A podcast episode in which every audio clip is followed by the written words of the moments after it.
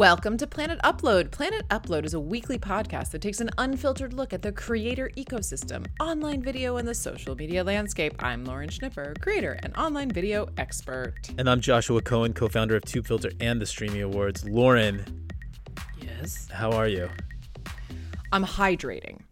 So I got this bottle of water that's got all these like it's like, like the equivalent of like you know eight glasses of water on it and it tells you okay by 8 a.m you should be here by 10 a.m you should be here and etc all the way to 8 p.m i feel it's thir- day three i honestly feel like i could change the world. I, I think most of the world is in a bad mood because they're not hydrating. Discuss. Hard disagree, but did you get this from a Instagram drop shipper? How'd you find this product? mommy group on facebook. So close Close, close second. Did Close you buy it? Did you buy it with your new TikTok money? I bought it with my new TikTok money. yeah, yeah, yeah. I did. I did. It's exciting. It's exciting. It's exciting the all the opportunities that the TikTok money is affording me. So yeah. You're you're in this first round of creators to receive part of the billion dollar TikTok's creator fund. So you want to go right there? Let's go to the big stories. We're back to the TikTok hour. So um, it is true. It is true. TikTok has announced who they are giving some of the money to. Uh, so let's let's let's get into it. So couple couple notable names: David Dobrik, Ivani Greg, and I don't know if you know who he is, but Ross Smith is on this list. Ross Smith is a at least at one point was a really big Facebook uh, kind of video star. I worked with him a ton when I was there. He's famous for doing these videos with his grandmother, and um, he ha- he had a lot of issues though because his content when the algorithm was changing didn't really go with the algorithm. It was a whole thing, and I felt so badly because like, he's such a good guy. Well, anyway, he's part of this money that they're bringing. They're they're starting to dole out. So as as stated before, they're going to be giving out about a billion dollars, but they're starting with two hundred million and they're gonna they're trying to dole this out to creators that have more than 10,000 followers 10,000 video views within the last 30 days. So yeah those people are on the list. It's not really cl- it's not clear how much money they're getting in in like but they, they are saying that they're it's kind of regular payments. So it's not like just one lump sum sum And to be clear, TikTok announced this last month that they were going to have this huge fund to pay creators and they were going to open up some type of application form in August. This first round of 19 recipients precedes that application process. So okay i was wondering that yeah it was because it seemed quick that this happened so they they cherry picked these people Totally. And maybe it was because of the political climate. Maybe it's because they wanted to have a PR move or something. I don't know. It was an interesting PR move, especially because I feel like this is one of geopolitical events notwithstanding, one of TikTok's first big kind of like PR missteps. I oh just interesting. I just wouldn't have gone about it this way because they have, and from the start of the pandemic to preceding this announcement, been very on key and on point with all of their messaging about how they want to mm-hmm. donate a ton of dough Mm-hmm. and offer creators a ton of dough to really support communities and the creator economy mm-hmm. throughout this whole pandemic. And then they want to really be a place where creators can produce and thrive and put their art and have fun. They want to be a platform for that. So they want to pay creators in order to sustain that creativity that they're all putting on the platform now for basically mm-hmm. free outside the sponsored deals which is great.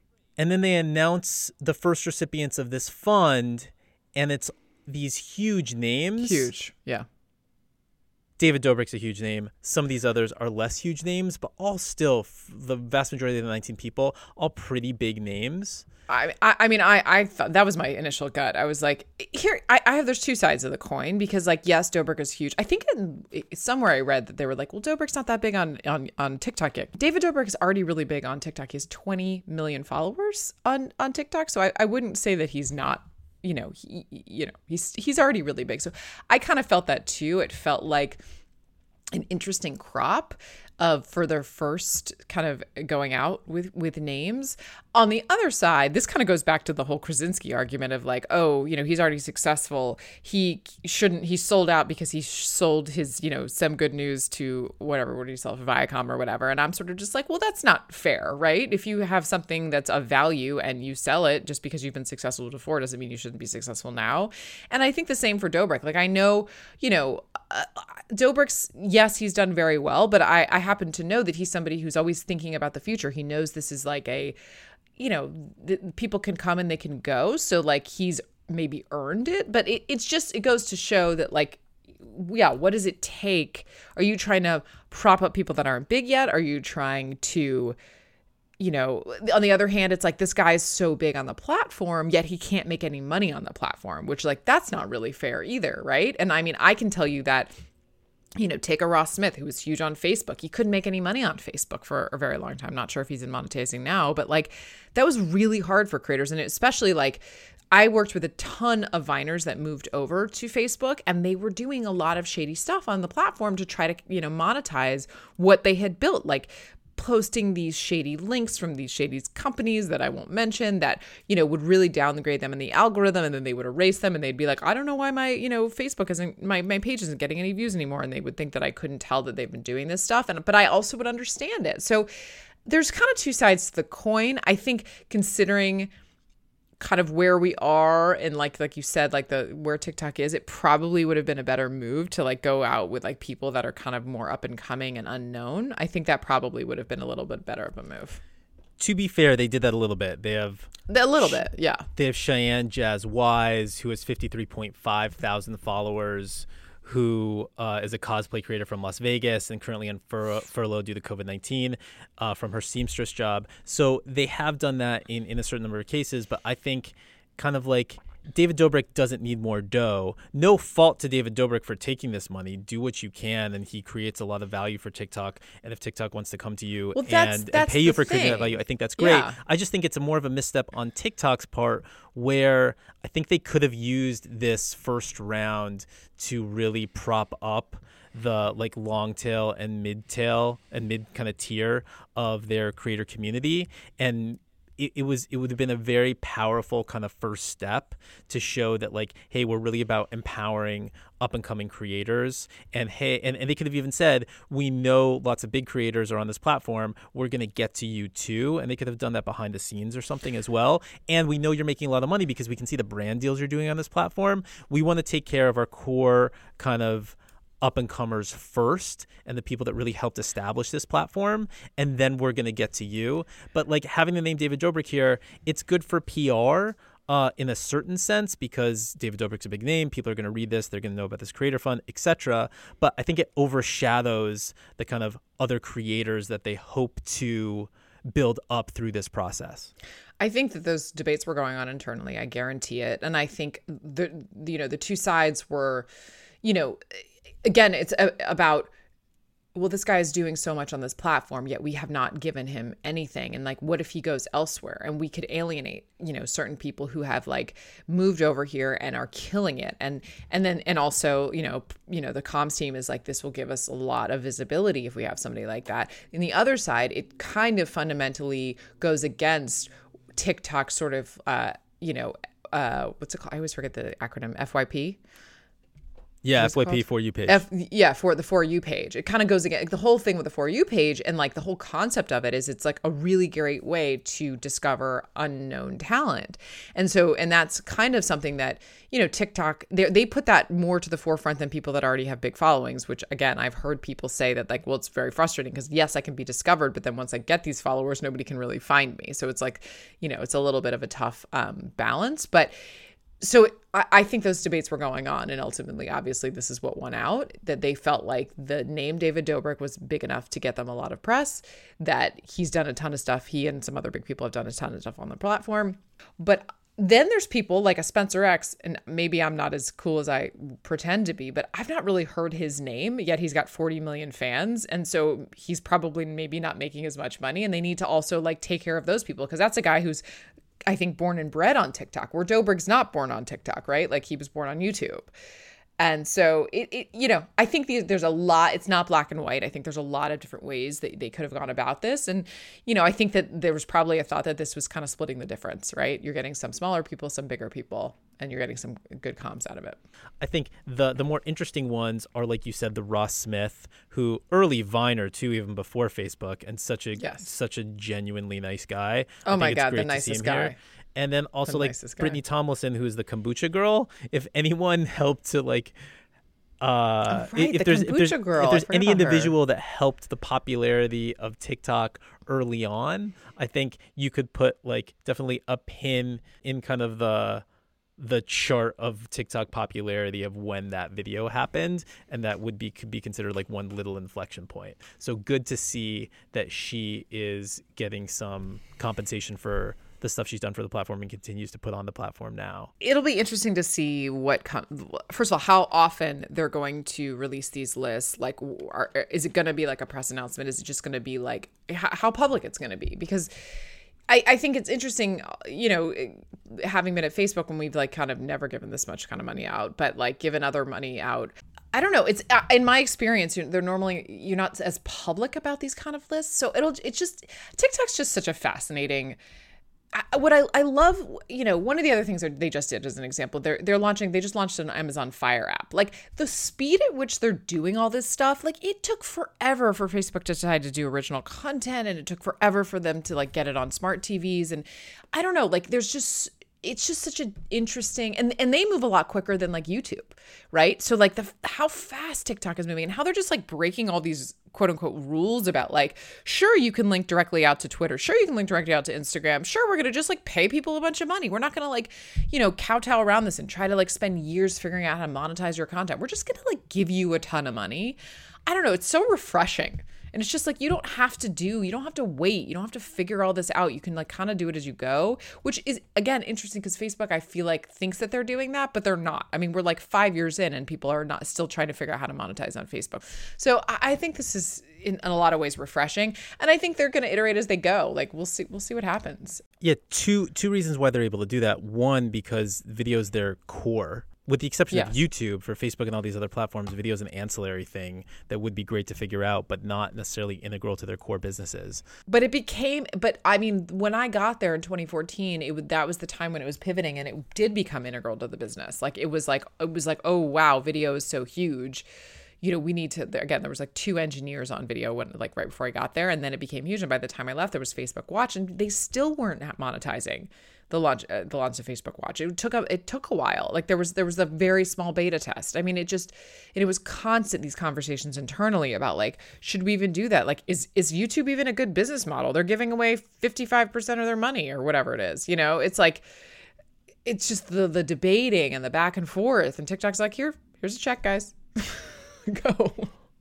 Right. And and I think they're able to do this because reason number 2, they just have the team that has seen it from the inside out at all these other uh, video platforms. Vanessa Pappas is the GM of the Americas at TikTok and Yeah. she was early on in the online video and YouTube ecosystem and Next New Yep. Networks and then when next when YouTube acquired Next New Networks because they realized Next New Networks was better at propping up creators and YouTube best practices than YouTube was, then she was at YouTube forever before heading over to TikTok. So she's seen this from the inside out, knows the playbook, and knows how to support creators, and she's doing that here, which I think is awesome. And because of those two reasons, they're able to disseminate their content wherever they want at, like you said, this incredible speed. The Amazon Fire TV distribution is particularly interesting just because it's going to be long form, stitched mm-hmm. together TikTok shows on Amazon Fire TV. I think that'll be super interesting to see how that goes and a potential another huge revenue stream and distribution mechanism for TikTok and the creators on it. Getting to the next kind of topic around TikTok, you know, there's been a Forbes article talking about, you know, Addison Rae, Charlie D'Amelio, how they're, you know, raking in 5 million plus, you know, Charlie's in the 4 million category. And what I, first of all, what I love about this is the, the people making the most on TikTok, or I should say off of TikTok because it's brand deals and other things are women, which is actually kind of awesome. crazy numbers that we're seeing these big TikTok stars make annually last year, but also kind of small too. I think we're going to start to see those numbers balloon for this year. I mean, just in the first several months of this year, or even in the last couple months post the start of the pandemic, Charlie and Dixie D'Amelio have been the spokespeople for big, huge multinational brands. Uh, Addison Rae has launched her own makeup line. All of these names that you see at the top of these lists are doing a bunch of different endorsement and brand deals that are going to just add to their bottom lines. I mean, every year Forbes also puts out the list of like top grossing YouTubers. and it's like Ryan's toy reviews, PewDiePie, Lilly Singh, all making seven, eight figures even. Mm-hmm. Like I, I wouldn't be surprised if these TikTokers are are on top of them for next year. It's and the speed. I mean, the fact that it was a year ago, June, I think, that Charlie D'Amelio first posted her first TikTok video. It's just like, what was I doing last June? Should have been dancing in front of my. I mean, I'm just like, oh my god, can you imagine? And like Addison Rae was like a, a college kid, and I, I mean, this isn't the first time we've seen this, but I think the speed the speed at which the, the, these people have grown is just crazy. I mean, she's like she was like, "All right, I'm done. I'm leaving school. like I'm to go and, and, why you know she's going to go capitalize on this and why shouldn't she i mean she yeah um, uh, deals with american eagle spotify podcast with her mother she's got the makeup line coming out i mean it's just crazy can you imagine like i mean you went to college i went to college can you imagine being like i don't know sophomore and like one day you're worried about an exam the next day you're like moving to la and like launching a makeup line. I can't imagine I mean, that at all, but I imagine every crazy. single sophomore in college right now imagines that every single day. Every day. yeah, we didn't have, though we weren't at liberty to imagine such things at that time. oh man, it was like, don't fall on your face in the basement of SAE. What? I never did that. That is not a thing that happened.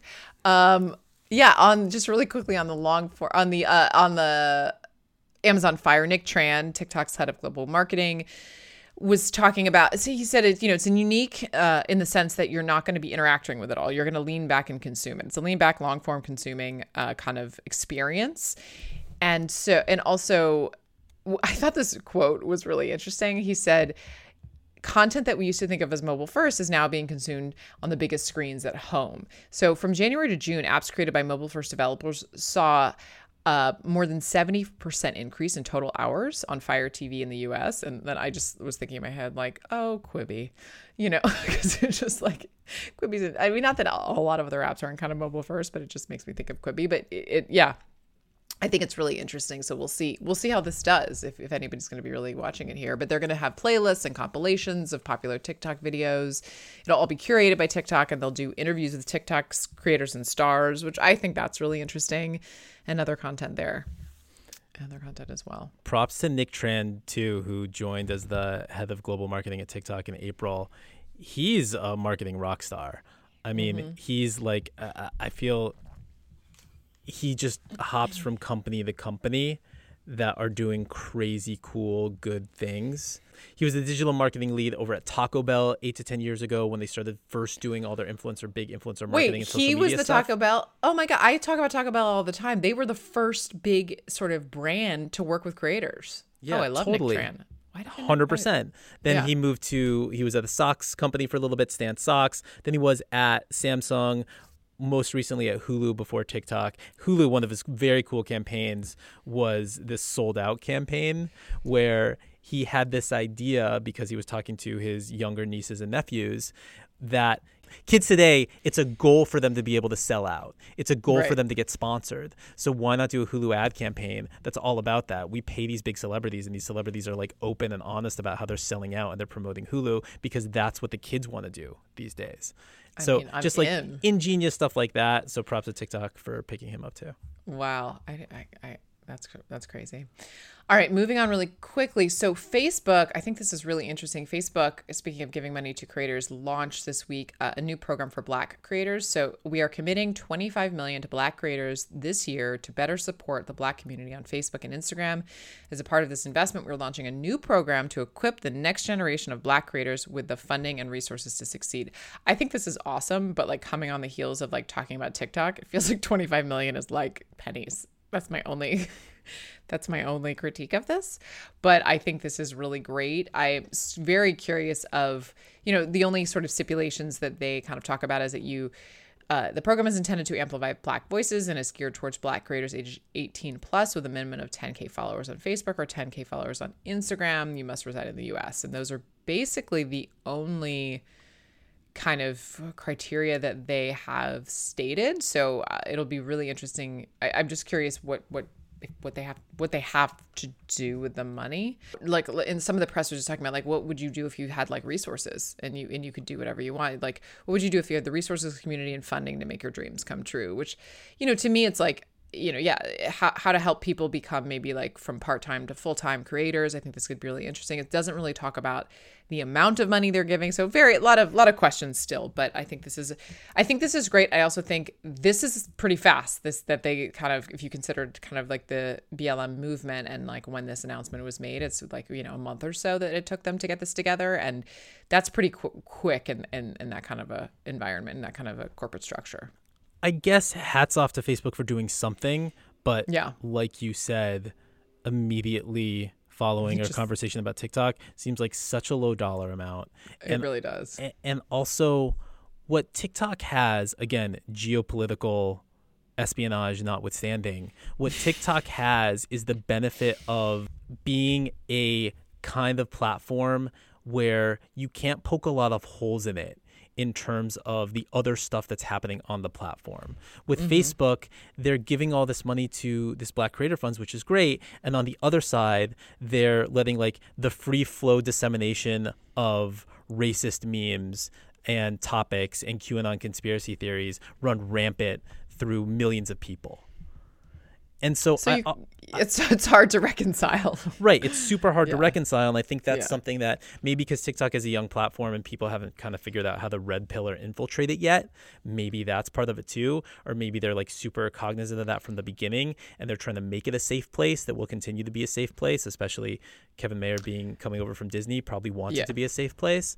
Yeah. Um, but y- th- there's no buts. There's no buts when you talk about TikTok a little bit. Again, geopolitical espionage notwithstanding. I mean, that's the But- but, though, right? Like Yeah, that is the but- but. but It- and, it- and if it turns out to be something crazy nefarious is going on, that's a pretty big but, you know. But if it turns out, you know, that it's not, then then then there's no buts. Yeah. Sure, but like Facebook did this great thing, but Right.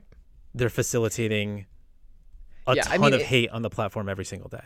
It, and it just feels like you know the, the the dollar amount again like i can remember being you know i came i was this scrappy producer and, and coming in and i remember actually one of the first things i did uh, activation was at the streamies if you remember josh. Like we we did a photo booth at there was like a this is like six years ago.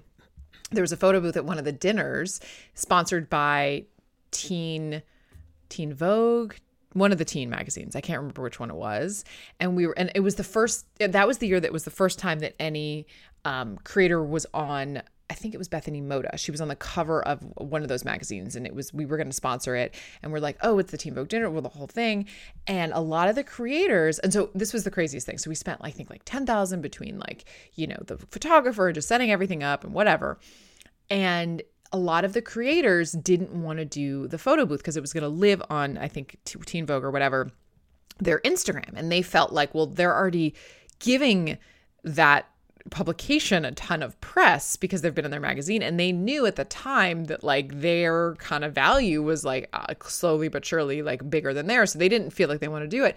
And so i was flipping out because i think we only got like they only posted like three times with three different creators and i was like losing my mind like oh my god we spent $10000 and i got like three photos i'm gonna get fired? This is insane. And i mean like to say that it was a drop in like this isn't even a drop in the drop of the bucket. This is like a drop on top of the drop in the bu- like bucket. Like if that. I mean it was just it's it's laughable to think that I was worried about having spent that amount because by the way, I learned a lot. I made changes moving forward. Like after that, we were like, okay, never it's all about just posting doing great experiences for the creators to post on their own socials. It was like great learning, right? And and all that and that makes sense and it was just so 25 million is not $10,000, but it's also still it's not that much money for Facebook. It's just not at all.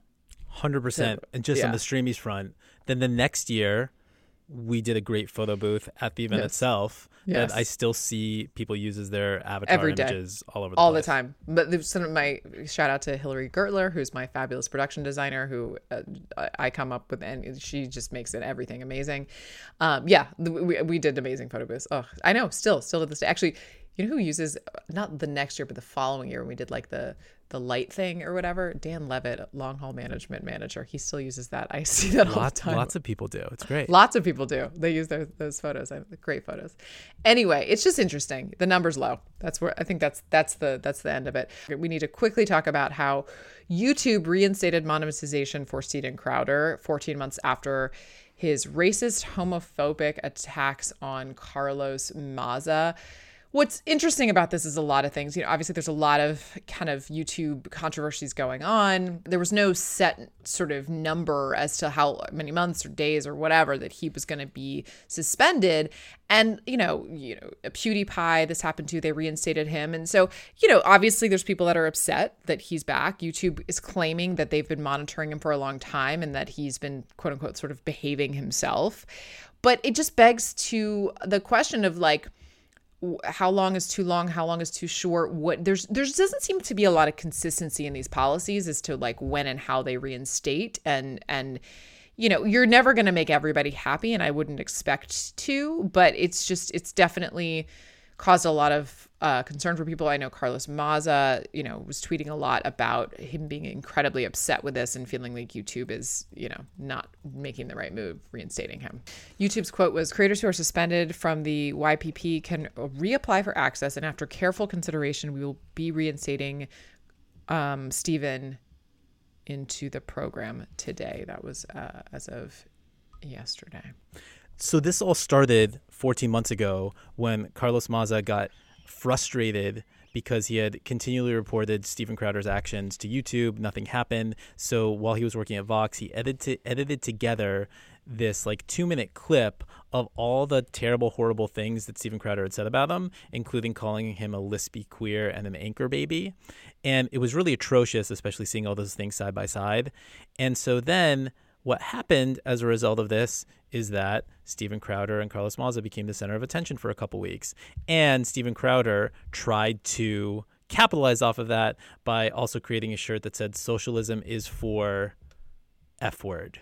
There's a lot of F words out there, but people can guess what it is.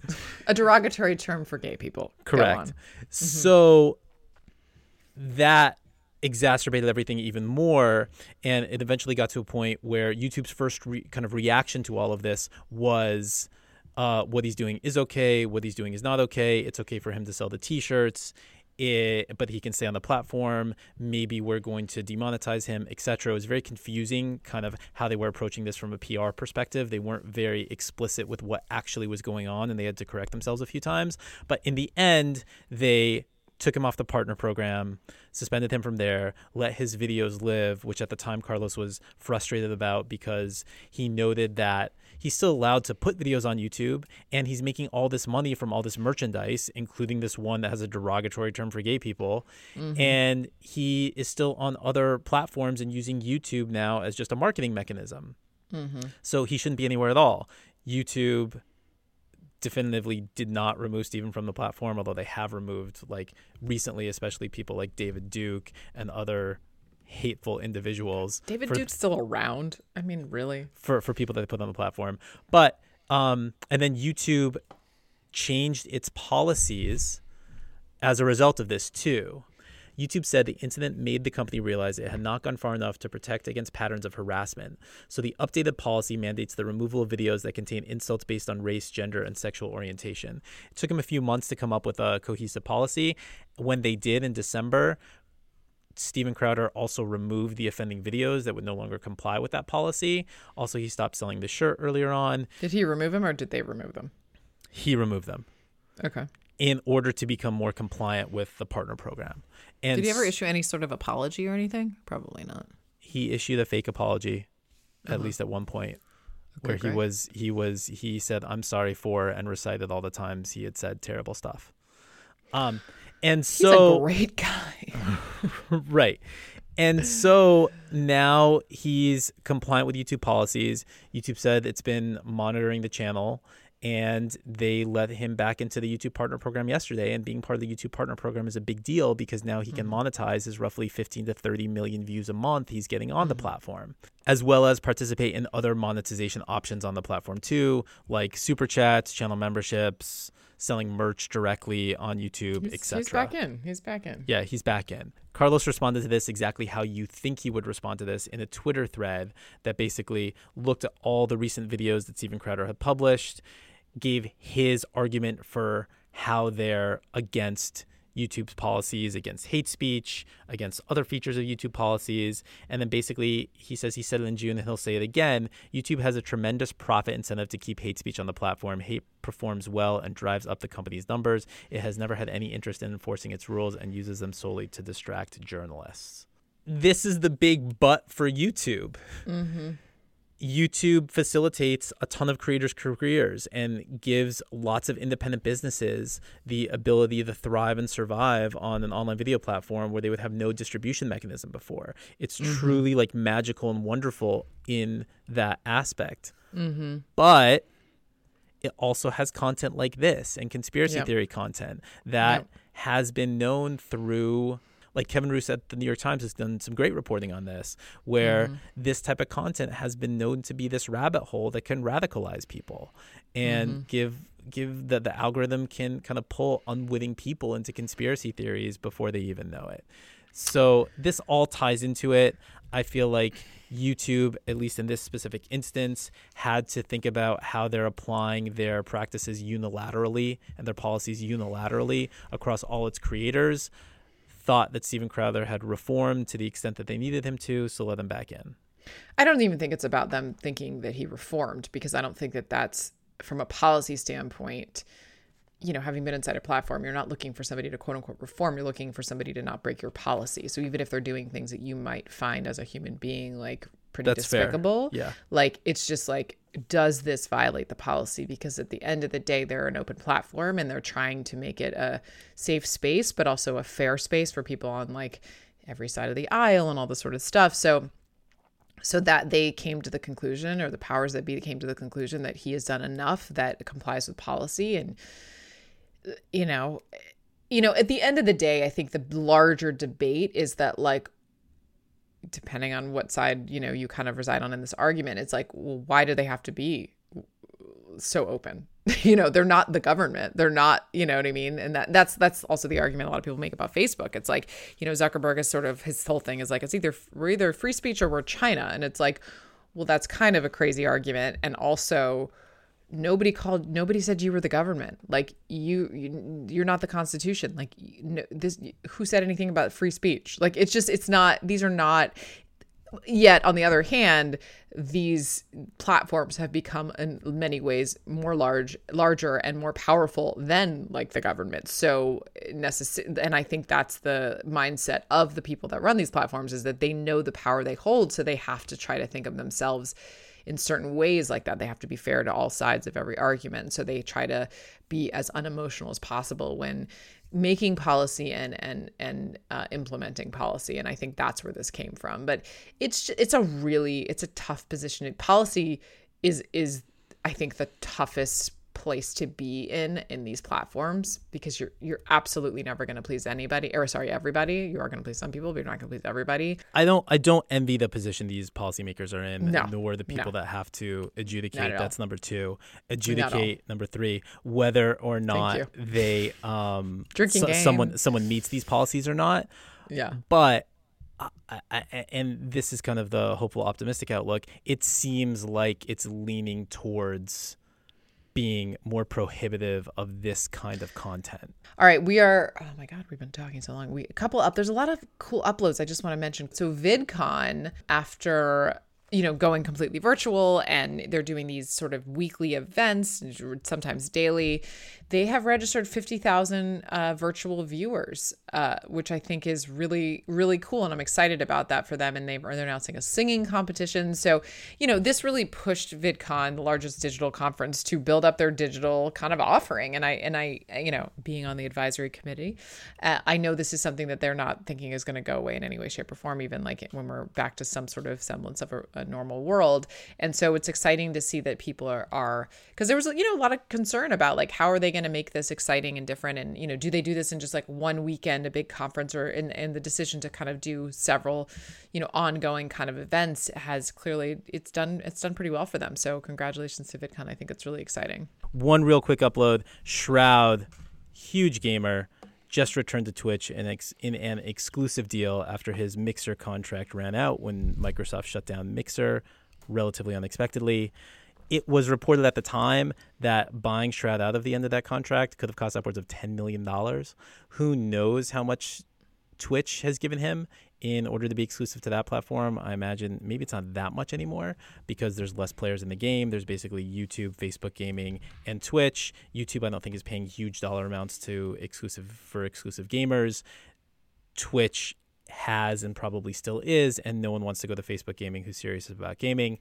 So I'm wondering if it hit that amount. I don't think so, but his return was epic. He got over 516,000 max concurrent viewers. Over 2.9 million people turned into the live stream. He had an average of 222,000 viewers at any any given time over his seven-hour stream. So props to Shroud. Props to Twitch for picking him up. It's just notable that like nobody's going to Facebook gaming. it's just I shouldn't say nobody, but it just you know considering that they were like open arms, come join us, and everybody's like, man, I'm good. Yeah, maybe it'll be the uh, place for casual gamers. We'll see. We'll see. Casual gaming. All right, Josh, we've talked a lot. Lauren, we talked a lot. I think we did it. I think we did it. I'll see you on Facebook Gaming. Casually. Or next week on Planet Upload. Today's show was produced by Lauren Schnipper and me, Joshua Cohen. Original music is by London Bridge. You can check him out on Instagram at London Bridge Music. Make sure you subscribe to Planet Upload on Apple Podcasts. Or if you are on Android, check us out on Spotify or wherever you listen to podcasts. If you like our show, please recommend it to a friend. Rate it five stars on the App Store. Leave a comment. If you do not like our show, maybe just go for a walk or something. Either way, we'll see you next week on Planet Upload.